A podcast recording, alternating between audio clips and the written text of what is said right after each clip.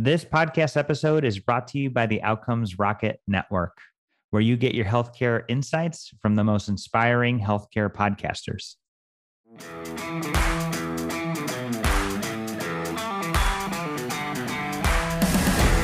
For many people today, healthcare feels like we're behind enemy lines. The system is geared to take care of us, but why do we feel like we're in it alone? Everyday stories are a powerful way to shine light on the gaps that make it feel this way. I'd like to welcome you to Everyone Hates Healthcare, where we bring you real people's healthcare stories, unfiltered. And now, your host, Michael Swartz. Hey everyone, Michael Swartz here, and I want to welcome you again to the podcast. Today, I want to bring you an inspiring guest. Diagnosed with breast cancer at 27, Dana Donofree founded AnaOno out of her own necessity and desire for pretty, sexy, beautiful lingerie. After a mastectomy, bras no longer fit her surgically altered body, and Dana was certain that there must be more than just sports bras and camisoles. With a degree in fashion design from Savannah College of Art and Design, and quite successful fashion industry career, she took her 10 plus years experience and put it toward designing, launching, and growing AnaOno. Dana is very active in the breast cancer community and is involved with several nonprofits, including Living Beyond Breast Cancer and METAvivor. However, she is most proud of being able to make a difference in the lives of women worldwide and is honored to continue to spread her mission of beauty, confidence, and empowerment. Dana, I want to welcome you to the podcast. So excited to be talking to you. Well, thank you so much for having me. It's an honor to be here. So, why don't you start off and tell us a little bit about yourself and what led you to start AnaOno? Well, uh, a little bit about myself. I, I, grew up in a tiny little farm town in the middle of Ohio, and I couldn't wait to get out of there and go experience the world. So, I shipped myself off to Savannah College of Art and Design. And from there, I took the train back up north to New York City and really started my fashion career in the place where, you know, to me was the epitome of being a fashion designer and life was going smoothly. I was working really, really hard. I was climbing the ladder. I was really getting great opportunities. And my fiance and I had moved out to Colorado to try something different in life because it was on the dawn of 2008 where we all experienced a big crash and the fashion industry started to change. And I kind of figured I'd take this opportunity to, you know, get a master's or do something additional because I was always told that I would never be an executive in the fashion space without a master's degree because I was only quote unquote just a designer. And from there that that's not what happened because a day before my 28th birthday, I got diagnosed with early stage HER2 positive breast cancer and it came to a complete shock to myself and to my fiance and to my friends and family and we had to postpone our wedding that was planned just 3 months down the road and from there it just, you know, everything changed. Life changed, my outlook on life changed things I wanted in life changed.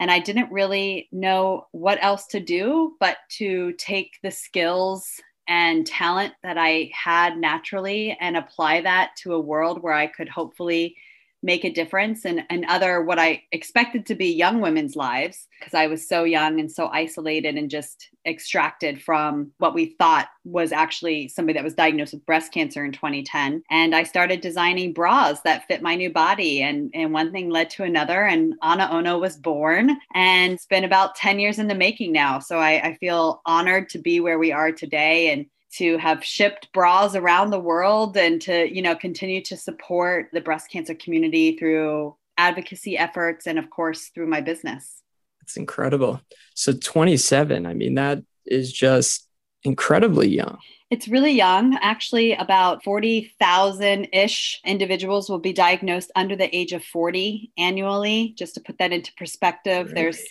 somewhere around, loosely speaking, depending on how you want to segment out the breast cancer community, about a little over 300,000 people a year that are diagnosed with breast cancer. So it's, you know, it's it's about 10% of the annual diagnoses happen to those that are under 40 and and just a lot of people don't know that. That's so many and when you're young you don't really think about it. What was the first thing that went through your mind when you got the diagnosis? I thought I was going to die.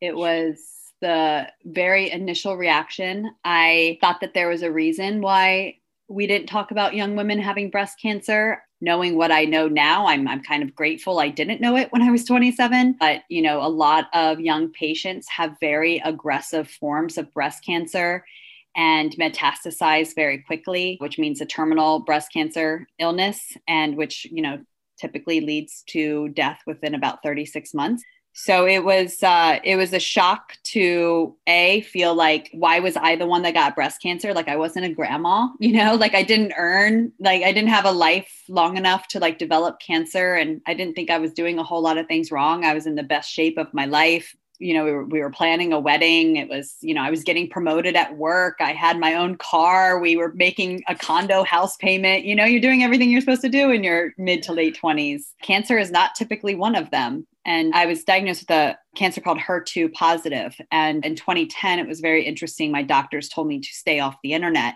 because the information on the internet was horribly outdated because there has been a, a, groundbreaking drug that was able to hit the market that really has been changing the course of this fragmentation of, of breast cancer. And had I Googled it, that's not what the data showed, right? It was talking yeah. about the aggressive nature, how quickly it would metastasize and, and how deadly it was. So we really kind of flipped the script with this treatment course, but people weren't, it was happening so fast, there wasn't enough information out there to actually really digest that and explain that to a user.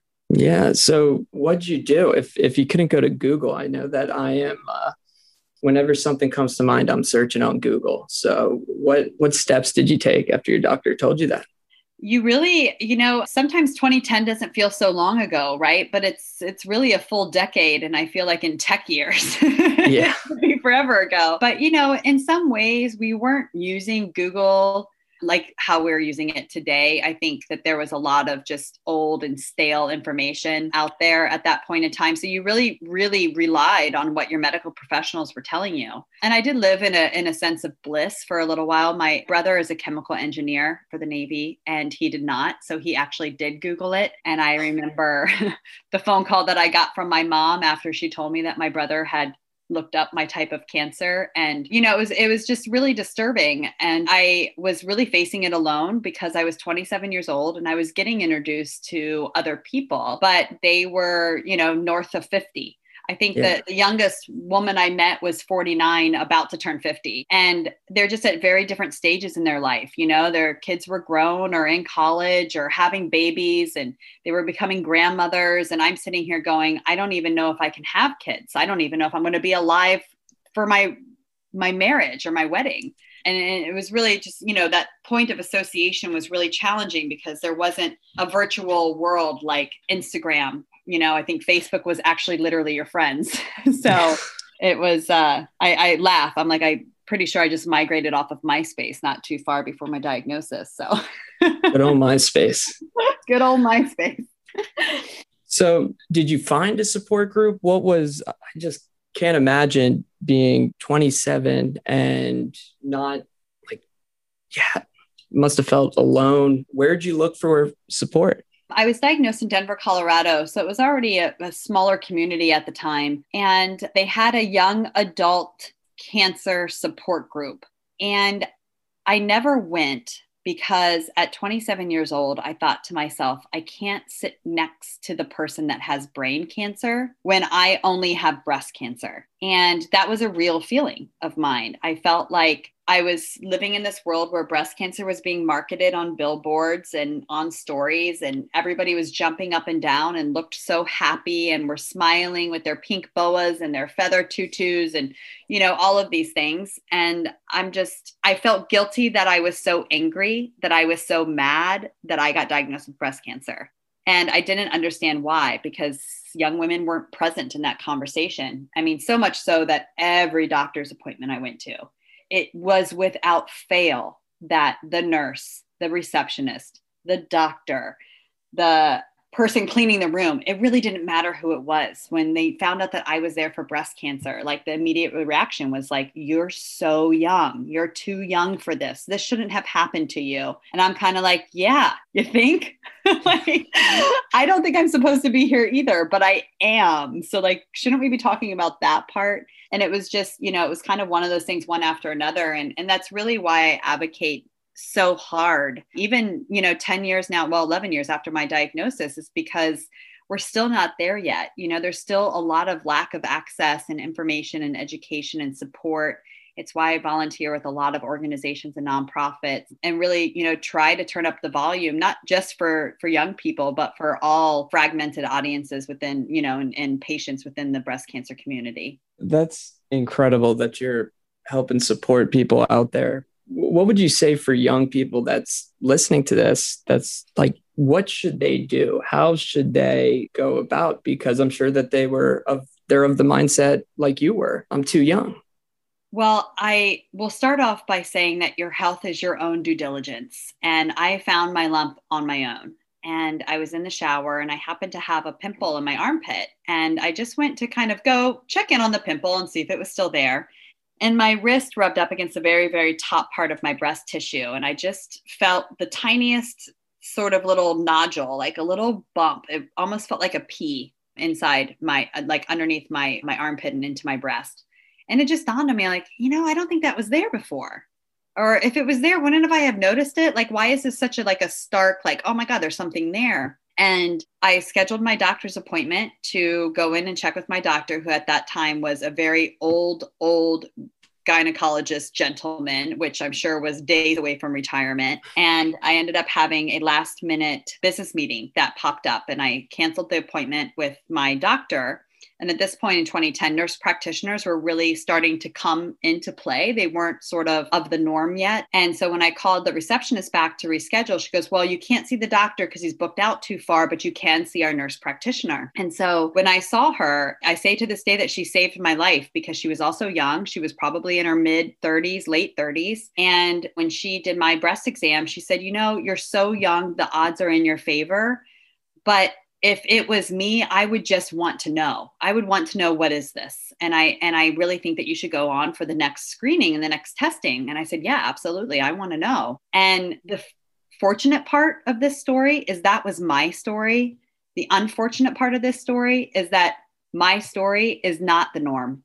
My story is rare. So a mm-hmm. lot of young women sit in that doctor's office and they tell their doctors or their physicians that they have found a lump or they have seen a change in their breast or that they have discharge in their nipple or that their breast is always hot. And because of their age that they will stop at that point and say let's just monitor it. Let's just look at it. And the reality is is that for a lot of young women there isn't that time. I mean my tumor doubled in size every single screening and test that i went under. If my doctor had just told me to wait three months or to wait six months, my cancer would have undoubtedly spread through other parts of my body. And it could have been a much, much later stage than an early stage diagnosis. And so I just urge the young listeners that if you know something is not right with your body, no matter what it is, that you fight inside that doctor's office to get yourself to the screening or to the scan or to the blood test or to whatever it is that will give you a definitive result that there is nothing wrong because it doesn't cost anybody anything except for the patient who has to pay the copays and go do yeah. the work.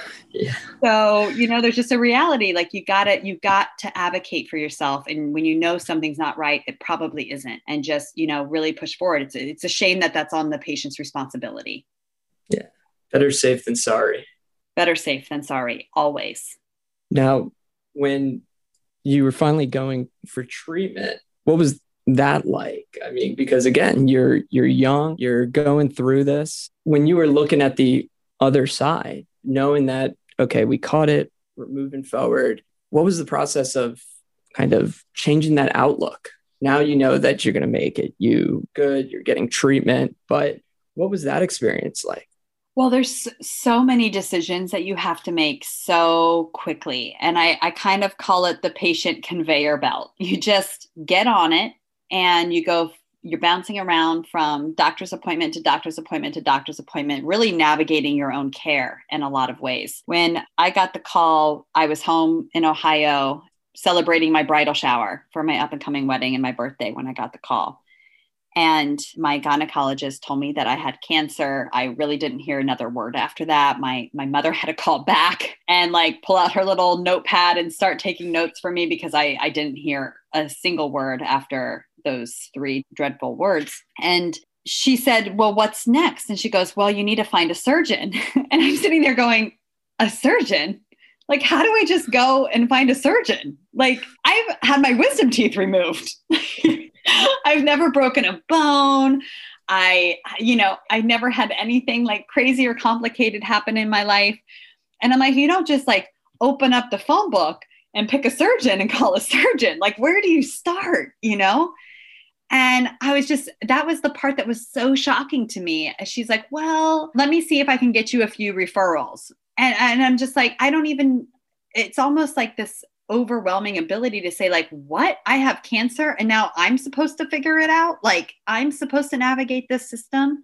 And you start, you start building your team because you're you're interviewing your doctors just like you would interview for anything else. Like these people are going to be a part of your life for the rest of your life in a lot of ways. And I'm so lucky that I had an incredible boss, the company I worked for in Colorado, and she connected me to a very, very dear friend of hers that had faced breast cancer. And she was pretty much like, here's your team, here's the doctors that you need, here's who you start calling. Like, tell me if you have any problems. I will text each and every one of them, you know? And I, I was so, again, a unique story, not yeah. a common story. And so you have to start making decisions about your life very, very quickly. I mean, we were due to get married. I had to make literally a decision in almost 48 to 72 hours if I if I wanted to have children or not, due to, you know, ovarian preservation and, you know, egg retrieval and all of these additional things. I had to decide what surgery was best for me, if I was going to be able to have a lumpectomy or if I was going to need a mastectomy which is the full removal of the breast. And then in, in some ways the oncology which is the chemo part is, is somewhat spelled out for you in certain ways. Your cancer dictates a lot of that treatment. So depending on certain tumor markers certain genetic tests certain you know tumor readings really will tell you how aggressive your cancer is and what sort of markers it has what does it react to and that becomes a bit of a science. But all in all i mean so overwhelming. Like and i'm i'm not just saying because of an age. I think it's overwhelming at any age but for somebody who had never ever needed to go to the doctor other than an annual appointment, I mean, it's really shocking to the system. Oh, so many, so many choices. And being 27, I mean, not going to the doctor. So, what would you, what kind of insight would you give to anybody that has to make those decisions? Again, you you had somebody there, but for people that don't have anybody there, what, how would you go about it?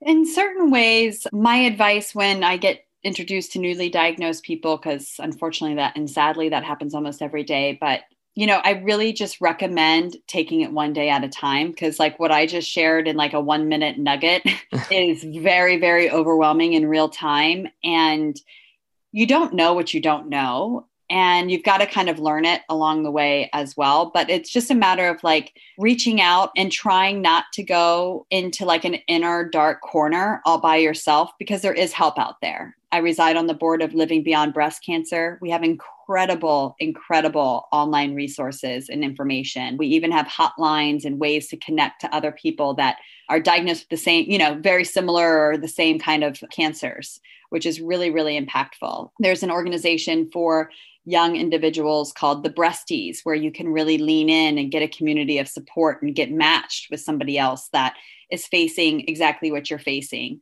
And I, I, think there's more help out there today than what there was but you have to look for it and you have to not be scared of it. I mean i was definitely scared of getting help because i thought i should be strong. I thought i should be able to do all of this on my own. And that was not the right decision. I should have asked for help very early on and i didn't and when people offered help, I didn't take it because I felt like that showed some level of weakness or some inability of me to fight cancer on my own.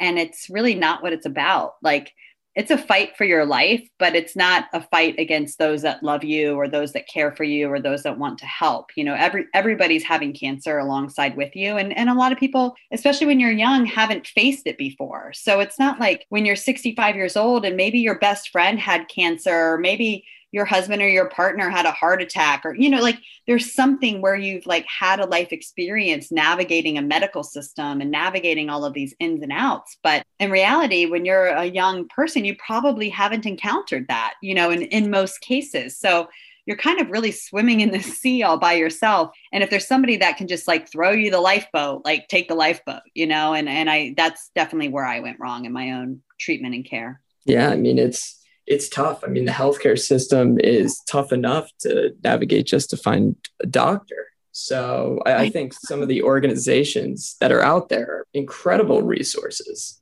For sure. So let's talk about this idea of keep on fighting. So you're going through treatment. What's the idea for AnaOno? Like, when did you decide to really take your fashion background and bring it to people? Well, I learned a very important lesson very early on is that once cancer happens to you, it's never over. And a lot of what we go through the surgeries, the treatments, the continued oncology or medications like it's a constant in your life. And I think, again, because I was naive and you only know what you know, I kept thinking to myself, oh, after the next surgery, I'm going to be better. After the next surgery, you know i so first you you get your breasts removed and then a lot of times if you can't go direct to implant if that's what your choice is they'll use what they call an expander which helps expand re-expand your skin and your muscles and, and things like that so they can later do the reconstructive surgery to replace the breasts that were removed. And you know these these are all multi-phase surgeries. They don't just happen in one operating room in most cases. So there was this accentuating like timeline where i was like okay well now I have my expanders in, and now I'm going to go through chemotherapy. And then after chemotherapy, I'm going to have the expanders out and I'm going to put the implants in. You know, I mean, listen, I had friends that had boob jobs. I got it. But breast cancer is not a boob job. And yeah. it's completely different. And so I was using that as like my point of reference and not thinking that I was going to be so insanely different. But mastectomy and reconstructive surgeries have come so far in the last decade. It's really, really mind blowing how far we have come from a surgical perspective. But back in 2010, it was very rare that you would be able to do what they call a nipple sparing mastectomy, where they can actually keep the nipples intact to the body because they didn't have the technology. They didn't know how to keep it alive. So, this is like super gross, but a very real thing. When I was offered to keep my nipples, the plastic surgeon literally told me they had like a, I don't know, a very low percentage success rate. So, just to expect for it to die and fall off. Oh, no. That was the point. And I was like, well, that sounds pretty gross. I'd, I'd rather spare myself that traumatic experience. So like just take the nipples. It's it's not a big deal. But you know, you you go through these things, you're making decisions in the moment. You don't really know what they mean.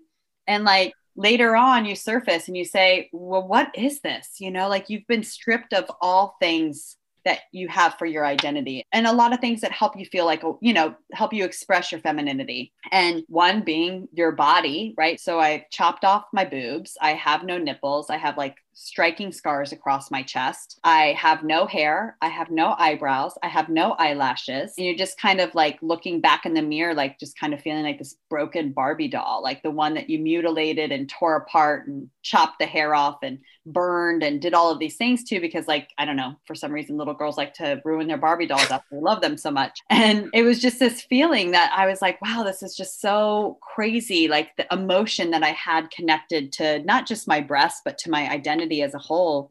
And of course, now I'm fast forward a year and I'm sitting there and I'm about ready to go on our replanned wedding and honeymoon. And I had to pull out like all of those beautiful intimates that I got at my bridal shower the year before, before I got diagnosed with breast cancer. And I'm just trying them on and nothing's fitting me. And I'm throwing it in a pile to give to Goodwill, like tags on everything, you know, because I saved it. Cause I'm like, big deal. Like my, my boobs are going to be different, but like how different are they going to be? And all I could really wear was a sports bra. So not only can I not look at myself in the mirror, I can't expose myself to the person that I love, that I want to get married to and spend the rest of my life with. I can't get dressed for work because all I can wear is a sports bra and I was I was still a professional. So when you're young, you, I mean I didn't. I don't think you have a lot of money sitting in the bank. So like I think I took 3 weeks off for my mastectomy and I was back at work like full time for the whole through chemo through everything. So i'm you know i'm trying to go into the boardroom. I'm trying to sell you know sell baby socks and shoes and i'm like hiding the neon green sports bra. So like the buyers on the other side don't think i'm just like some lazy individual that couldn't take off my sports bra after the gym or something crazy.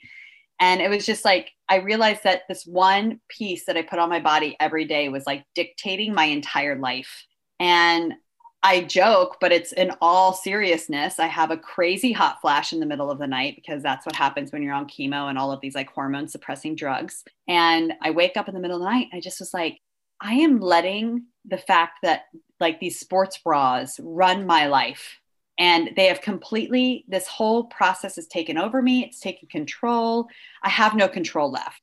And it felt like it was just, I had the talent and the skill to design something that was going to work for my body. I had the lived experience as a young person with breast cancer, having her breasts amputated to save her life.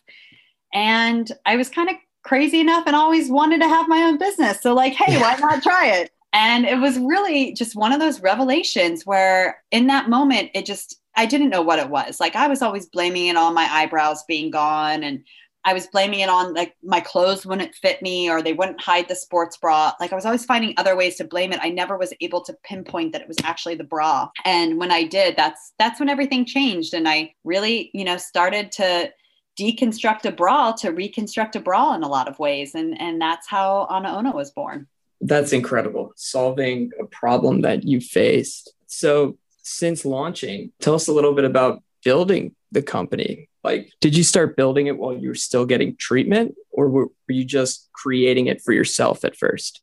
So, the idea really struck me a year after my diagnosis. So it was a, a few months uh, and a year after my diagnosis was when I had sort of this revelation. In all honesty, I went to Google and I started looking for mastectomy bras. They all look like a grandma bra. That's exactly what my experience was when I went fitting and, and trying on in stores and all of these things that already been through that process.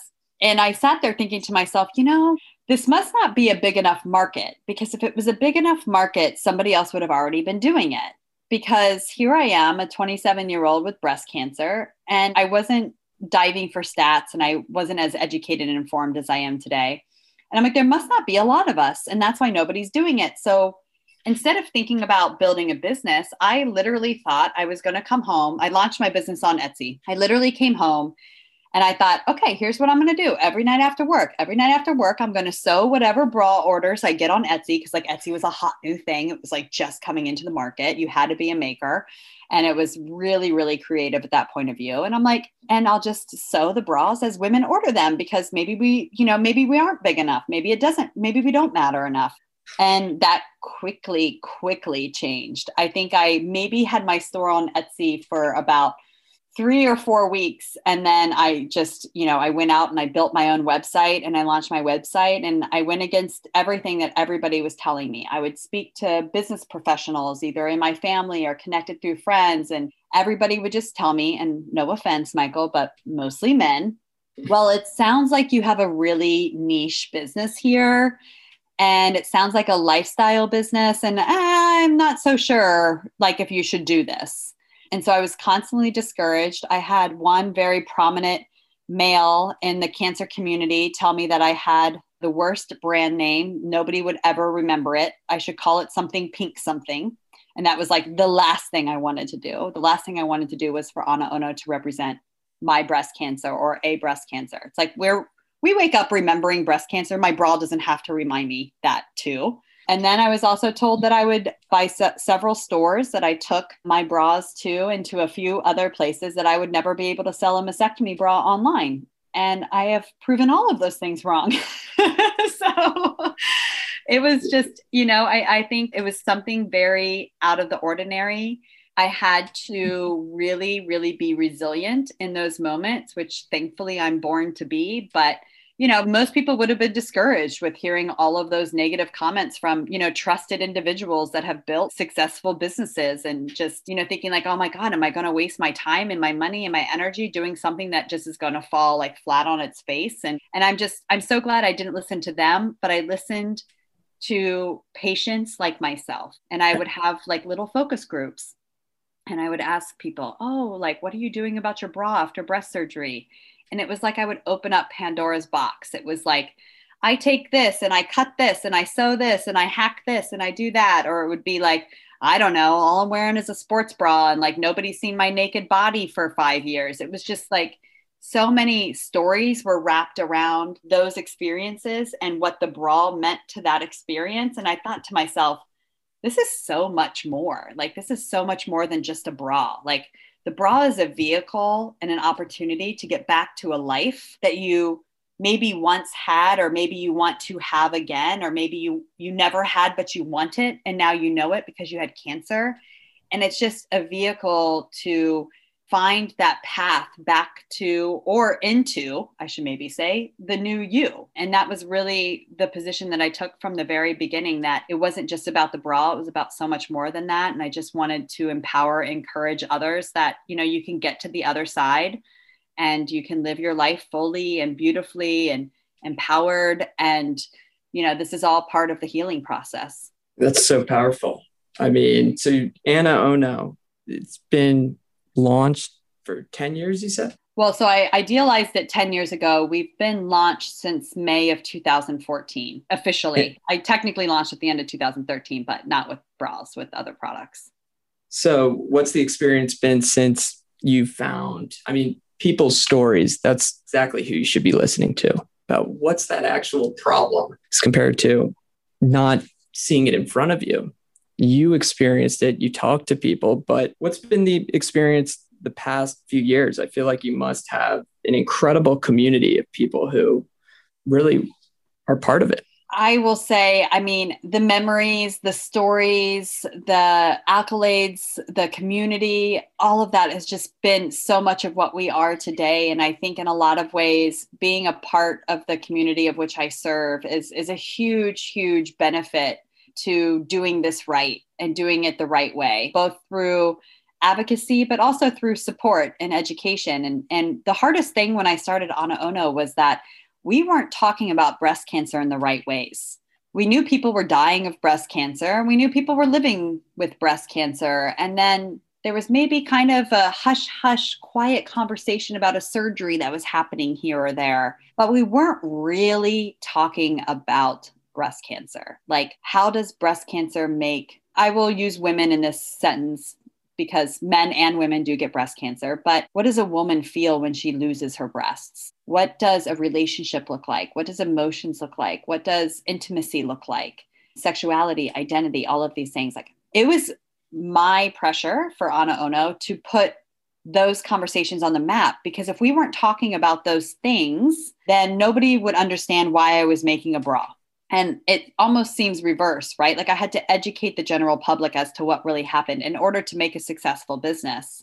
And it was so impactful that those that i served the patients there was never any question about what i was doing.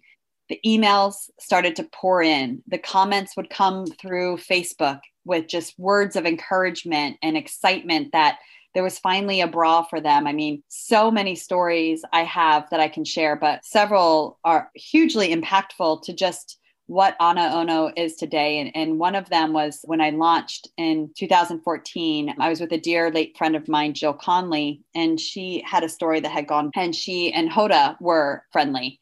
So Hoda was kind enough to tweet tweet out our launch party. And in doing so, I woke up the next morning with more emails in my inbox than I could have ever imagined. And one of those emails was from a young woman who had shared with me that she had lost her breasts to breast cancer and she attempted a reconstruction and the reconstruction failed and she was living flat so that means she had no breasts at all and she had said that while she was still here, while she was still alive, that all she could dream about was a beautiful black bra that her partner could unhook from her in an intimate moment, and how that bra needed to fit her flat chest because she had no breasts. And I just sat back and I'm like, wow, it's not the breasts, or we call them foobs for fake boobs, or the foobs. It's about who we are inside and what we have lost because of a cancer diagnosis. And I mean, I even tell this story today, I have chills all over my body, but it was in that moment, that little small snippet of that person's personal, intimate life behind closed doors that's not often ever shared with strangers to share that intimate moment with me and and to make this plea of like see me see me too. From there it was just like we have to do more. We have to be more I can't just be a mastectomy bra. I have to be more than that. And that's why, you know, with Ana Ono, I call us boob inclusive because if you've got two boobs or one boob or no boobs or new boobs, we support you and we have styles and fashions and looks and fits that work for your body type, no matter what has manifested on the other side. And, you know, inclusion is obviously a hot topic now. And, and to us, it's not just a skin tone and a body size, it's so much more. We've got 4 million breast cancer patients living just in the United States. You know, we can arguably say predictably that a third to a half of them have no breasts at all.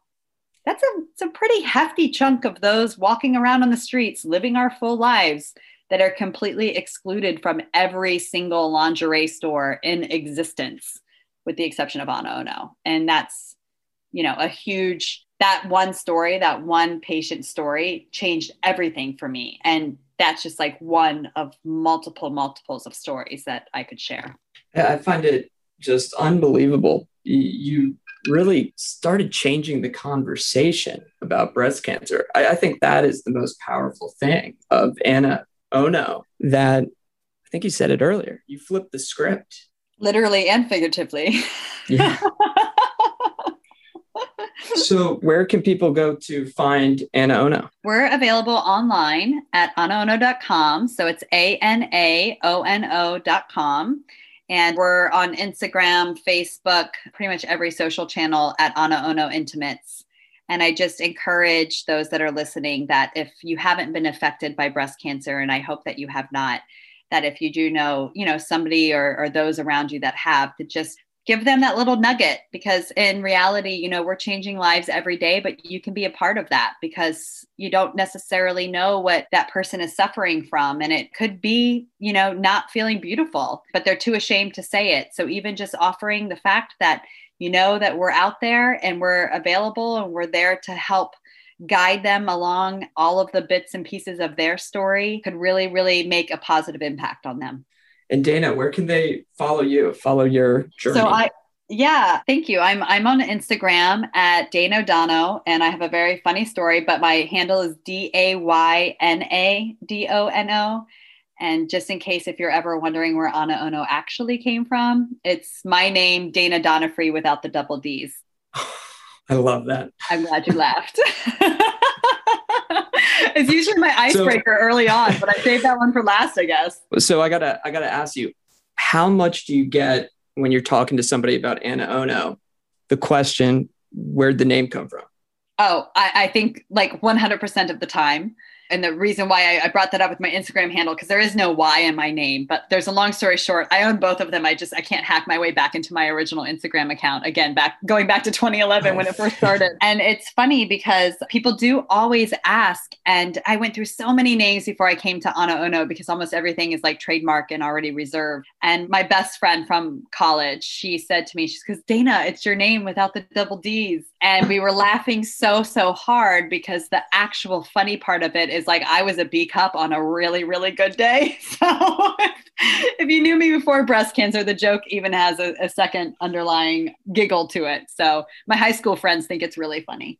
And the name works. Uh, the logo is incredible. It looks like a fashion brand. I want it to be not medical. I, there's a medical need for our product. It is covered by health insurance. You can apply to use your health insurance online with a prescription from your doctor.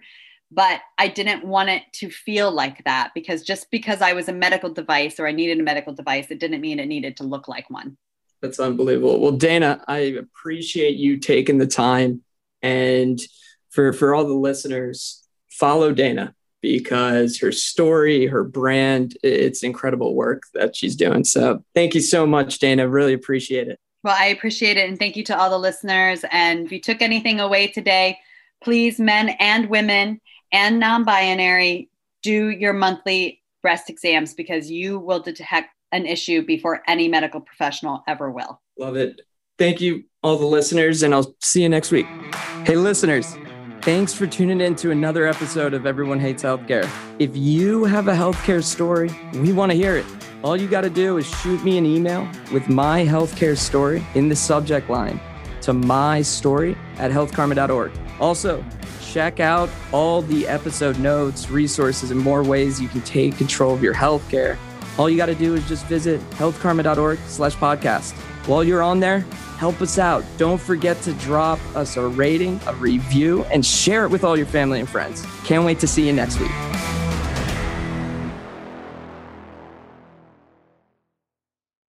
This episode was brought to you by the Outcomes Rocket Network. We hope you enjoyed it. If you did, make sure you leave us a rating and review, subscribe, and let us know what you're looking for.